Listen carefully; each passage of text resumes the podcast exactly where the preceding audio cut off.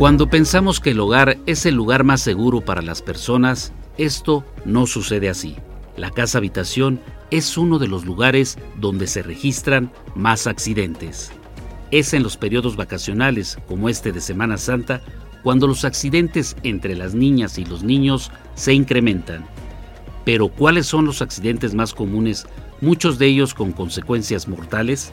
Se lo preguntamos a Pitichi Rivadeneira López Hernández, coordinadora nacional para la prevención de accidentes de Cruz Roja Mexicana. En temporada de vacaciones se incrementan precisamente los accidentes en el hogar y las principales causas son por quemadura, ahogamiento, por sumersión, ahogamiento en agua. El otro son las caídas, envenenamiento accidental o intoxicación que están relacionados y el otro es el atragantamiento por algún obstáculo, normalmente por la comida. Estamos hablando de más de 130 niños que fallecen al año. Si traducimos esto, es como si al bimestre un salón completo de niños, un salón de escolar, pues fallecieran por accidentes en el hogar que son totalmente prevenibles. Eso sí vale la pena destacar.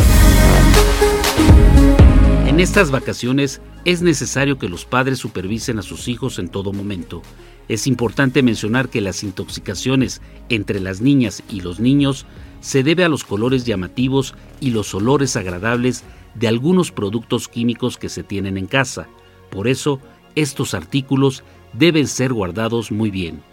Pitichi Rivadeneira López, de Cruz Roja Mexicana, menciona otras recomendaciones para evitar accidentes de menores en el hogar, pero sin duda uno de los más graves es el de ahogamiento por sumersión, por lo que si se compran albercas de plástico es necesario la supervisión de los adultos al 100%.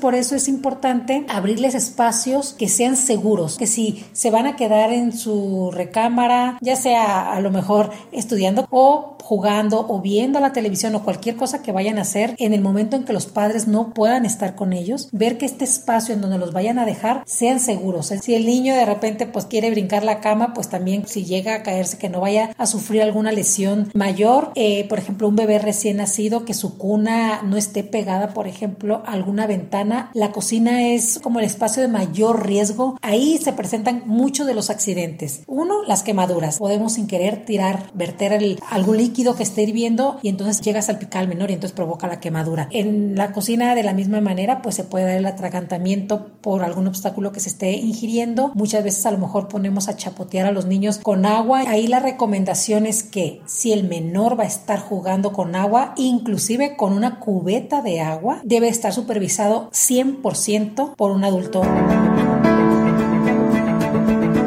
Hay muchos padres de familia que están imposibilitados para salir de vacaciones debido a sus actividades laborales. Sus hijos se quedan solos en el hogar. Aquí es muy frecuente que los padres encargan a los niños mayores el cuidado de los más pequeños. Y esto es un error que puede ser fatal. Los hermanos mayores cuidan a los menores, pero aquí la recomendación es que un niño no debe de cuidar a otro niño. Si el hermano mayor ya es un adulto y efectivamente se identifica que es responsable de cuidar al hermano menor, pudiera darse la situación porque ya un adulto sabe diferenciar los riesgos. Los niños, que sean hermanos mayores, pero siguen siendo niños, siguen siendo intrépidos, pues entonces no pueden identificar o valorar realmente el riesgo que se pueda presentar en el hogar. Aprender de primeros auxilios puede significar la diferencia entre la vida y la muerte de una persona. Por eso, resulta de gran importancia que los padres de familia y en general todos conozcamos de primeros auxilios. No solamente tenemos mayores posibilidades de salvar la vida de nuestros hijos, sino también disminuir lesiones graves que puedan repercutir en su calidad de vida.